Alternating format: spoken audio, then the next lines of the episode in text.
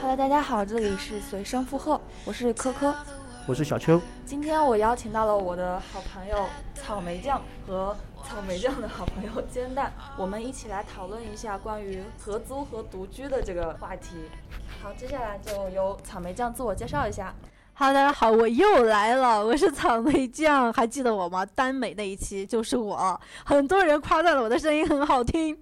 就是我。大家好，我是煎蛋。然后呢？没了吗？好，它是我们草莓煎蛋超可爱的一部分的煎蛋，负责我们的剪辑。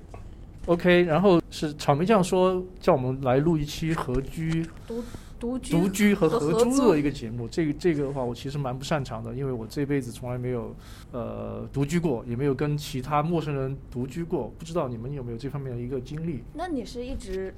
一个人一点半个人住吗？呃，是的，是从小就跟家里人哦一一直在这样。那你上大学也没有在宿舍住过，那也算是合居嘛？合租那那除了上大学，那就是哦，上大学有这样一个经历，上大学是合租的经历是吧？但也是那个宿舍啊。对在宿舍里面的话，可能那个时候你没有太多一些生活习惯上的抵触，因为大家都是一群臭男人，就 就是大家可能生活习惯都很差劲，就说没没没没得那种那种比较。你呢？我是从大学开始就开始一个人住，因为之前去国外嘛，国外基本上都是那种，要么是每个人一个小单间，小单间里面会有他自己的呃洗手间啊之类的，要么就是那种独居的一个 studio，就是里边卧室、厨房和呃洗浴都在一起的，所以基本上我都是独居生活。是有点像现在的那种公寓嘛？对，基本上就这个样子的。煎蛋呢？哦，我最开始的话是和一对情侣合租，然后后面是和朋友，呃，现在的话是我一个人住。也是独居，对的，我就不一样了，我一直都是我是一个穷光蛋，我没有资格去独居，然后我一直都是呃合租嘛，然后我大学毕业之后，呃是先去了深圳那边，然后也是跟我的同学，然后我们是合租的一间房，就是睡一张床的那种，之后就是我一个人。那也算合租吧，但是我一个人租一个小房间，然后但是那个是那是隔断房嘛，虽然它是那个小区里边，但是它是隔断房，就一个大的房子里边是有六个房间，住着八个人。然后我住的那个房间最小，它其实就是厨房旁边的一个储藏室，然后他给呃就做成了呃就是单独开了一间房间，但是那个房租也很贵。那个时候在深圳，深圳本来就房价也也要贵一点嘛，再加上我住的那个地方是在福田，就市中心，就是中心的中心嘛，然后就一千八，六平米，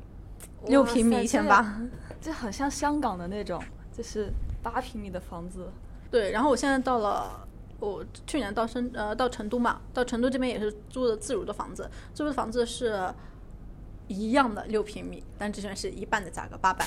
在座三位都有那种合租的经历，对吧？呃我呃，没有，没有，就我想还有我现在，我插一句，我现在住的是合呃整租，就是就是自己去租的整个一套，然后这种就比较随意一点，有点像家里面一样那种。我想问那个草莓酱或者煎蛋嘛，就有有合租经历的，就是你们在租房的子的时候，对那个私人空间的要求，是不是就要求会蛮高的？就是一定要有自己的一个小天地，然后呃，包括声音啊，包括说一些空间啊，放一些自己私人物品的，就对个人空间的要求是不是特别的高？简单先说，其实我没听懂你在说什么。呃，我比较对，就是我不会和别人合租同一个房间，因为我觉得我的隐私可能会遭到别人侵犯，所以我一直都是一个人一个房间，或者到后面一个人住一个套一。就这个意思，就是说你无论如何，就是说一定要有自己的一个房间，跟人合，就算是跟人合租的话，不会说我租一个大的房间拉个帘子或者有一个隔板之类的，甚至是我我有朋友他租房子，他说跟人合租，他情愿要一个阳台，有自己的私人空间，他也不愿意说一一整间说把它人为的用一种非常不那么隐蔽的方式隔断开，他一定要有自己的私人空间。就比如说像那种网上看到有帘子，拉一个帘子，一个房间有对对。对对，但我还好，我都没有遇到过那种哎，我住的都是一个小小房间，除了第一次刚毕业的时候是和我的同学住一间房间那种，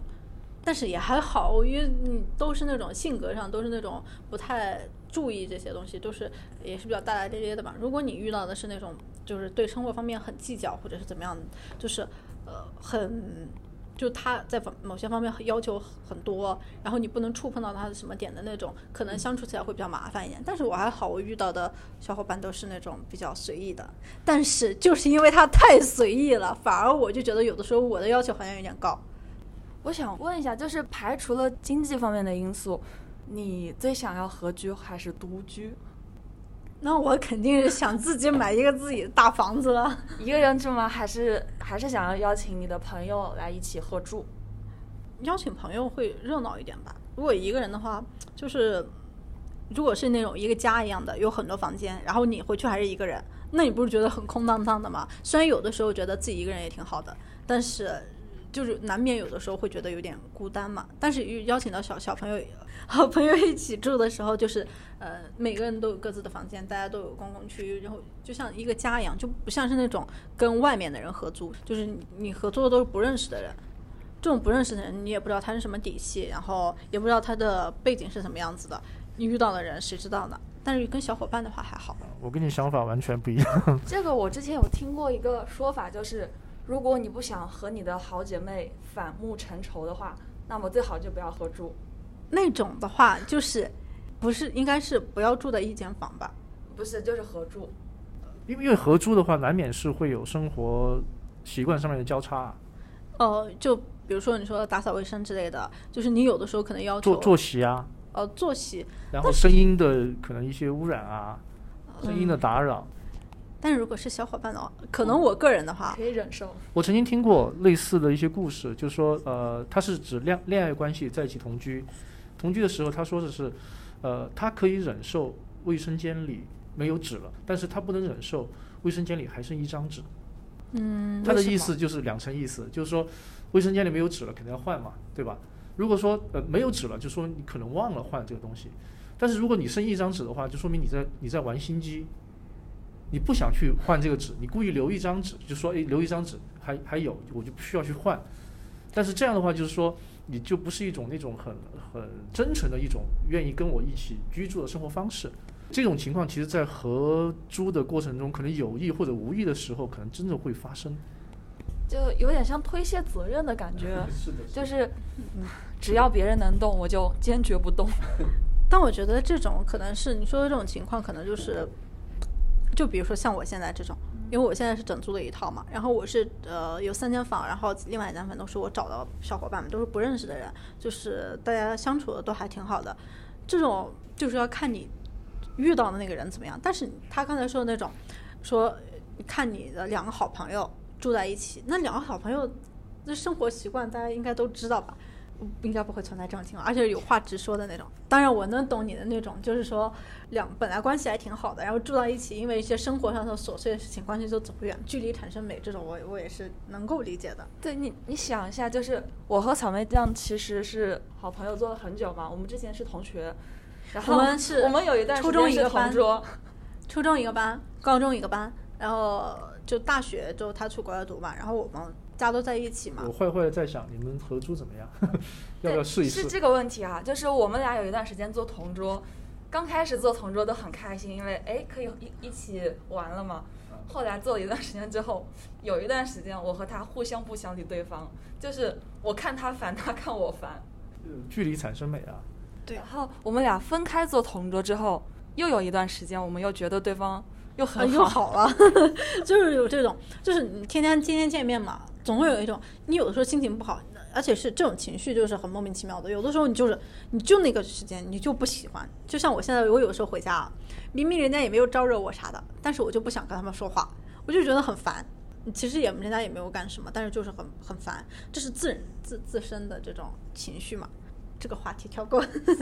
跳过。其实我想问一下，就是你们合租的过程中有遇到一些什么好玩的事，或者是想要吐槽的事情吗？他先来讲，煎蛋你呢？哦，我想吐槽的话，就是我第一次合租的时候，是我刚实习的时候，然后是和一对情侣，然后那对情侣有一个坏毛病，他们洗完澡之后，他们的内衣裤，然后会堆到那个厕所里面，然后他们是几天洗一次，他不是换完就洗，然后我每一次去用厕所，我都会看到有一堆内衣裤放在那里。然后最开始的时候，我有提醒他们，让他们及时洗一下或者放房间里面。然后好了几天，然后他们又开始放到厕所里面了，这个是我不太能接受的。然后还有的话，就是因为是和情侣合租，就是我经常我在上厕所的时候，那个男的就敲那个厕所的门，问我什么时候上完，然后说他要用厕所，然后这个是我比较烦的。就是家里有一个异性，就还是感觉很奇怪，尤其是你不是朋友。嗯，对，因为不认识，然后因为和陌生人合租，我基本上我的区域就是我的房间，然后客厅那些地方我基本不会去，所以我不大喜欢和别人合租，比较喜欢自己一个人住。这也是我想要一个人住的原因。哎，那小秋，你这边你不是一直在跟家人住吗？那和家人住其实也算是合居的一种类型了。是的，也会烦，真的会烦。比如呢？现在就是，比如说家里人的一些生活生活习惯、生活方式可能会比较落后的时候，然后会觉得说这个，呃，为什么不采取一些可能更，比如呃这样讲嘛，从从成本的角度来讲的话，他们可能会有一些旧的东西，他们会一直用，然后就是用坏了，他们甚至会堆在那里。然后我的生活习惯的话，就是说这个东西坏了，如果说有条件的话，尽量就换新的了，不会再去，甚至修理都不会去修理。我的习惯这样。然后还有就是说，我家里人生活习惯，他们喜欢堆积东西，不管什么东西先堆在那里。然后我的生活习惯是，就是说尽量简约，就尽量简单，就说非必要的东西就就可能就不会堆在那里，可能就把它处理掉。啊，像海鲜市场咸鱼这么方便，对吧？很多东西能处理就处理了。有的时候就会有各种这样的一些一些一些事情。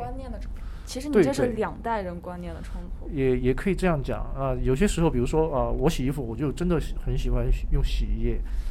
然后我妈喜欢用洗衣粉，然后洗衣粉的话，有时候真的就会就会凝成那里。这个衣服你你拿出来过后，有一些洗衣粉它没有完全溶于水，就在这边凝固了，然后就啊，好好烦啊，就这样。那你会不会有那种，就是因为跟父母住嘛，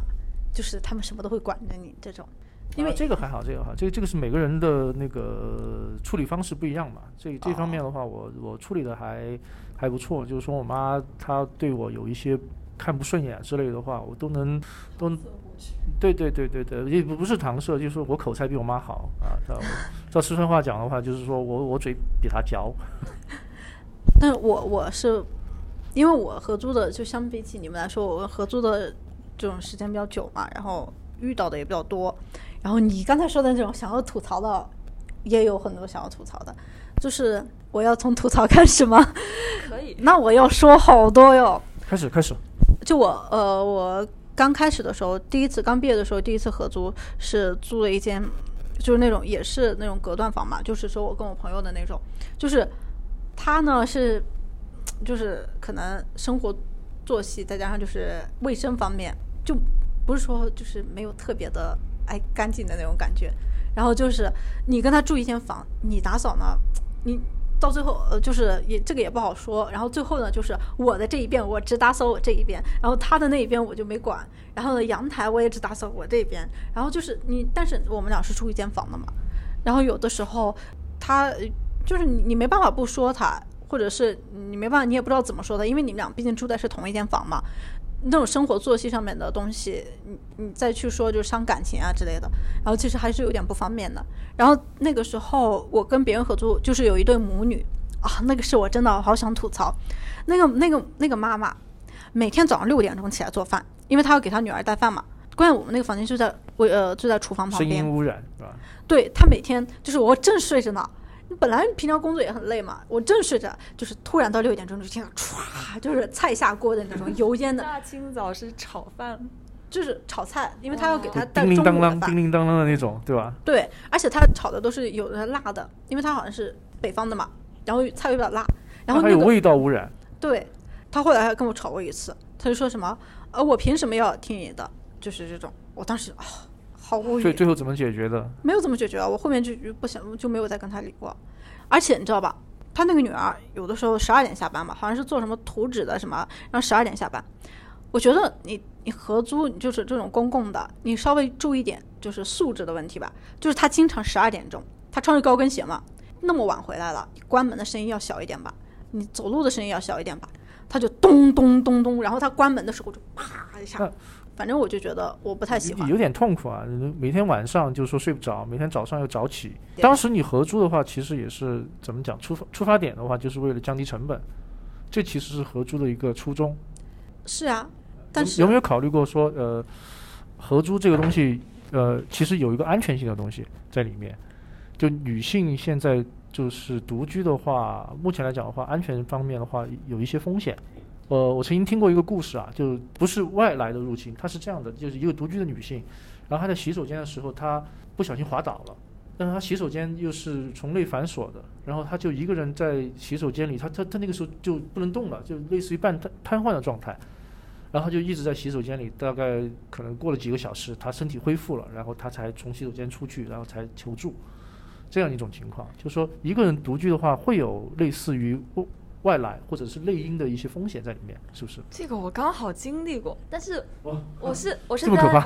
我是在英国的时候，那时候我住的房间是属于我们每个人一个小单间，有一个共享的嗯、呃客厅加做饭的地方嘛。嗯有一天我洗澡就在那边摔倒，咚的一声，我旁边的那个室友听到，他还是个男生，外国人，他过来问我，就是敲门问我你怎么样，但是我当时可能当下懂了，但是脑袋还是清醒的，我说我没事，然后过了大概五六分钟左右，我自己起来了，就这种情况。其实你说幸好有人对，幸好有人，因为那时候你如果真的是出问题了，你可以求助的。对是的，就那这种风险呢？你们比如说在考虑合租或者是独居的时候，特别是合租，跟陌生人合租，就是你遇到那些那些槽点，就是那对母女可能只是他们生活上一些缺点，但如果他们真的是一些有恶意的人住在一起的话，可能会有一些人身安全上的一个风险。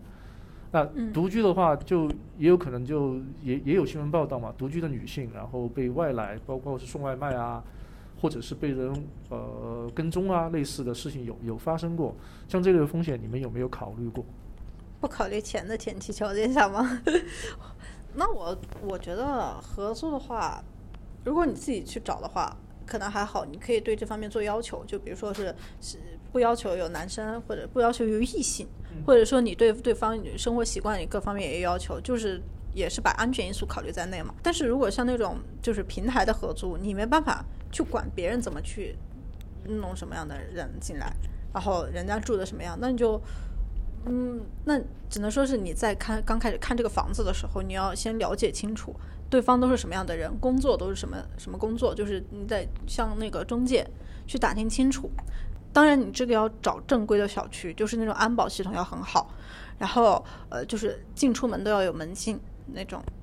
就是也不要远离是，不能为了省一点钱就去住那种比较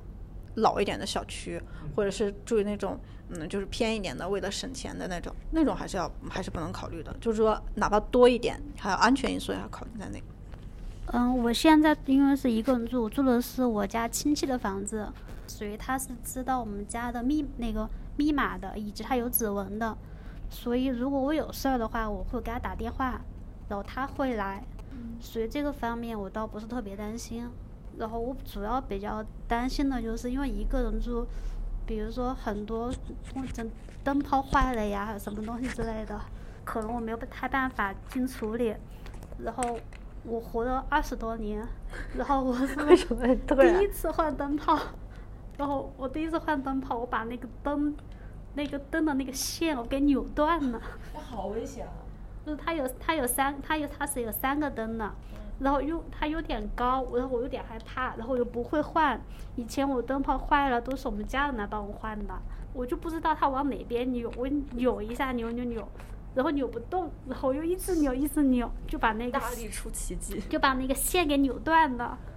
然后后面发现，哟，原来要要摁一下那个地方，然后再扭，我没有摁，所以独居还是学会了一点，学会了怎么换灯泡。生活技能。对的。哦，还有一点就是，您说这个换东西，我就想到，就是现在不是有很多那种充充电线嘛，没有拔插头，然后就起火。我前段时间特别焦虑这个事情，我就想着啊，万一虽然我注意了，万一我的室友他们不注意，万一起火了可怎么办呢？我这要怎么搞？后面就是还是。就是要跟他们说清楚吧，还有有的就是他们不会反锁门，因为现在是我们是开钥匙的，不是那种输密码的。就有的时候，像我们在家里面的话，就是晚上会反锁，然后早上出出门的时候也会反锁，因为怕别人就进来嘛。但是呃现在也没有这个，大家也没有这个习惯。那你合租有没有遇到什么比较好玩的事情？就有认识有认识一些小伙伴吧，就是像我，呃，以前合租的那个姐姐，我们现在都还联系。然后她经常去哪玩，她之前还说要去我们那边玩嘛，然后她还问我那边有什么好玩的，就是说扩大了你的社交圈的这种感觉，就是，而且还会有那种你跟不同的人，因为他们的工作，然后有些地方你还挺感兴趣，你觉得哎，你这个工作是什么？大家一起聊天啊什么的，也算是增长了一些以前不知道的东西吧。所以合租就只有这 一个开心的点了吗？这样下来，我们今天的辩题就是独居完胜了。我我看到好多那种报道，嗯有有讲说很多姐妹啊，年龄老了过后，可能退休了，六十多七十，对，抱团养老，然后找一个山清水秀的地方，然后把城市的房子卖掉，然后在那边买一个别墅，然后大家一起在那边合，也不叫合租了，就是就就合居嘛，就一起生活。挺好的呀，对啊，我我看到说，呃我我也想去，但好像没有这样的姐妹。我我我有一个阿姨啊，她不是现在退休了嘛，然后她就是就我们家那边的，然后她在青城山，她们就一群一群姐妹，然后在青城山租了房子，然后就一直在这住着，一年可能回去一两次。哇，真是令人羡慕的老年。关键她一年回去一两次之后，她本来是家是我们那边的嘛，就是北方的嘛，然后她她来这边就租了一套房子之后，就经常自己出去玩嘛，然后呃等到她每次回家的时候，他们也有孙孙子孙女嘛，然后就有我那个叔叔他在带，然后呢，他每次回去了就待待个半个月，然后他说不行，我一回来我更年期就要犯了，我要这样我一定要走，然后他每次回来也待不了多久他就走了，然后我舅妈还说好羡慕他这种生活呀，等到过几年他也要这样，就是专门出来找一个地方。然后还有那种海南不是有那个养老院嘛？有一个我在就网络上看到的一个海南特别有名的养老院，就是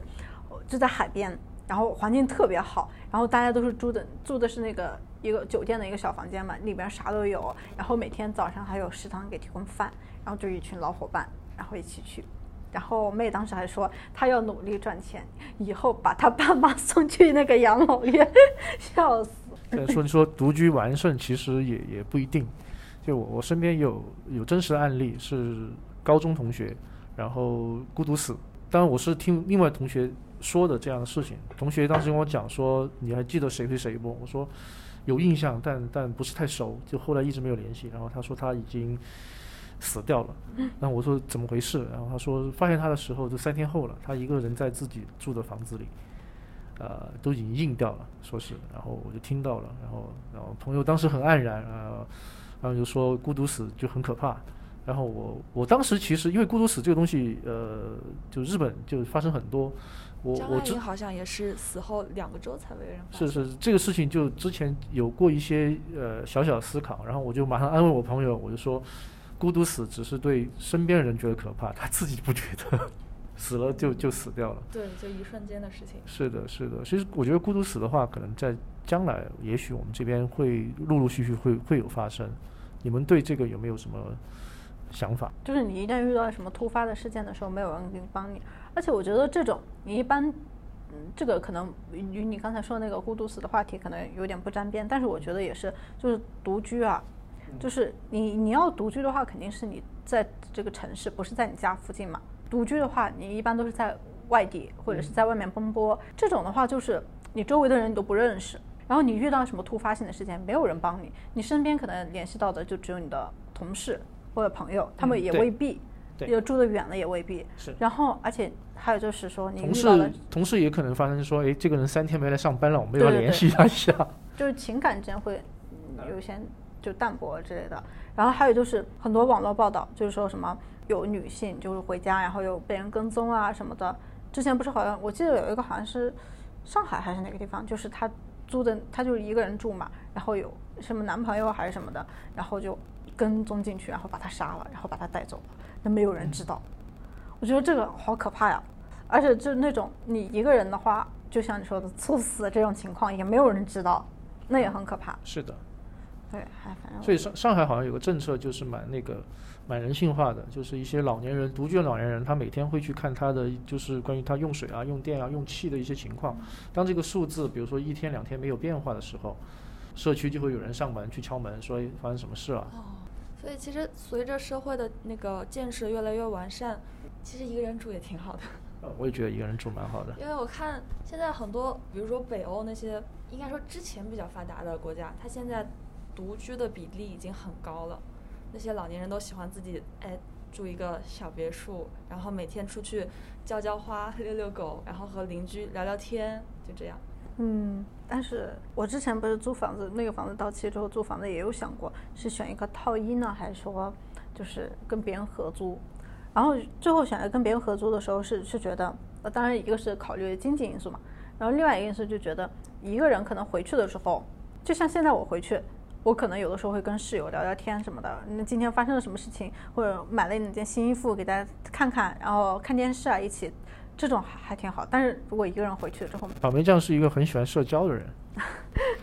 还好，呃因为我而且一个人会容易很容易话变得越来越少。呃，因为我性格原因，我比较喜欢一个人住，就是因为我养了两只小猫咪，所以我回家的话，他们会治愈我在外面我的不好的心情啊什么之类的，所以我并不会觉得自己很孤独。我会抱着他们，然后可能会亲一下他们，然后给它撸一下毛之类的，我就觉得我心情得到了一个缓解缓解。嗯但是有小动物的陪伴确实要好一点。突然你这么一说，我又觉得一个人也挺好的。我觉得一个人好像也挺好的，没人管。就像我现在，因为我有的时候，就像我现在现在不是回去喜欢躺在沙发上嘛，那我一天累了，我就躺在沙发上怎么了？然后我室友就跟我说：“你你这叫躺平，你还躺着呢，你每天都要躺着。”我就跟他说：“关你什么事？” 然后就有的时候我洗澡，洗澡正常时间不是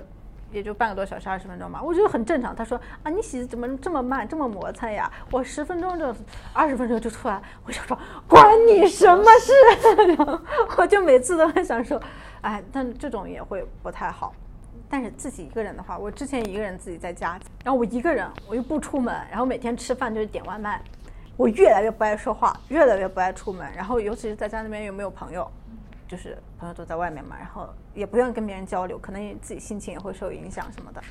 然后跟家人也不说话。以前我在以前我还可能就是两三天给父母打一电话，我后来半个月一个月都不会打，就是没话可说。我一个人越待越独，你知道吧？就越孤独的那种，发消息嘛，就是没话说。而且不说话也并不是什么缺点，我觉得。唉所以其实有一个怎么说呢？他们说是人是群居动物嘛，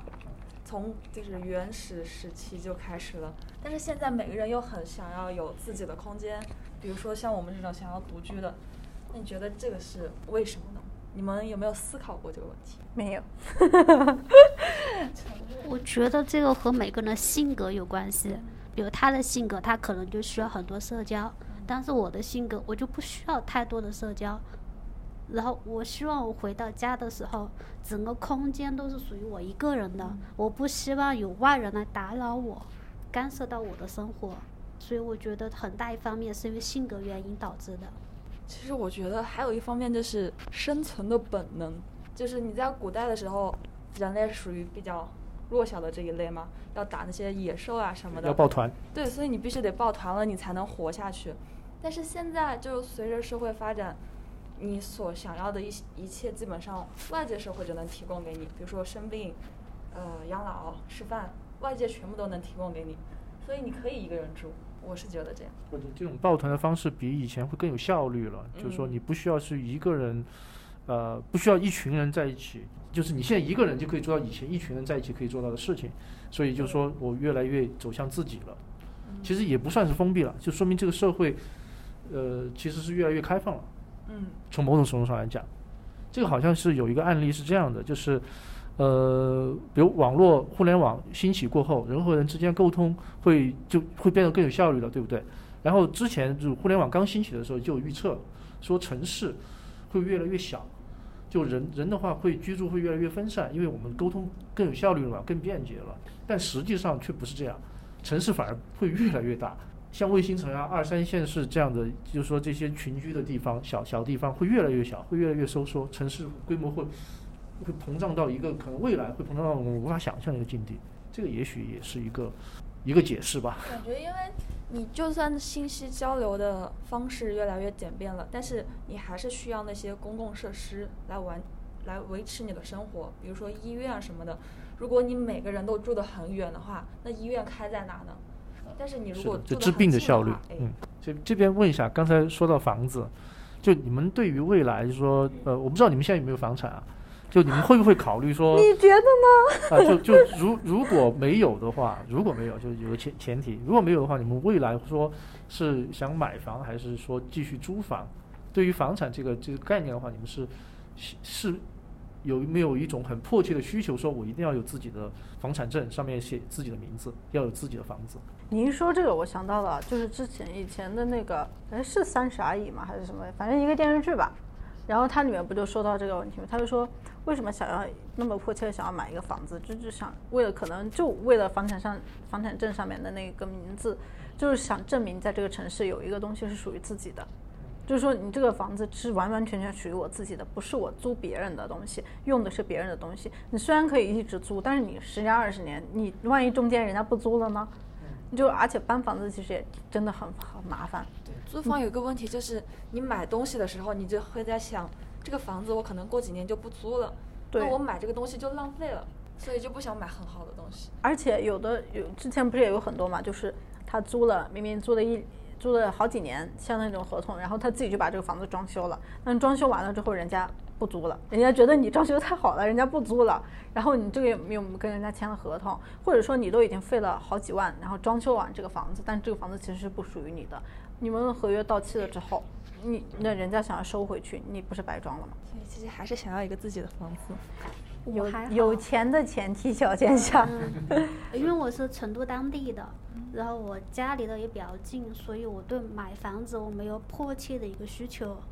呃，如果在我有能力的情况之下，我会愿意去买一个房子。但是如果我能力不足的话，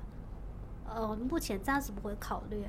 然后其实它对我来说是目前这个阶段，我不会去考虑买房，可能等我三十岁之后，我才会去考虑这个问题，就是不是特别迫切。不以伤害自己现在的生活标准为基础。对的。OK OK，今天也聊了这么多关于那个合租和独居的一些故事，然后大家也分享了自己的一些经历啊，也蛮有趣的。呃，今天就看节目差不多就到这里，草莓酱要不要给我们大家总结一下？本来今天就是一个讨论大家各种各种的观点嘛，根据自己经历讨论观点，没有说什么什么一定要合租或者是一定要独居的这种对立性的这种东西，就是大家根据自己的现实的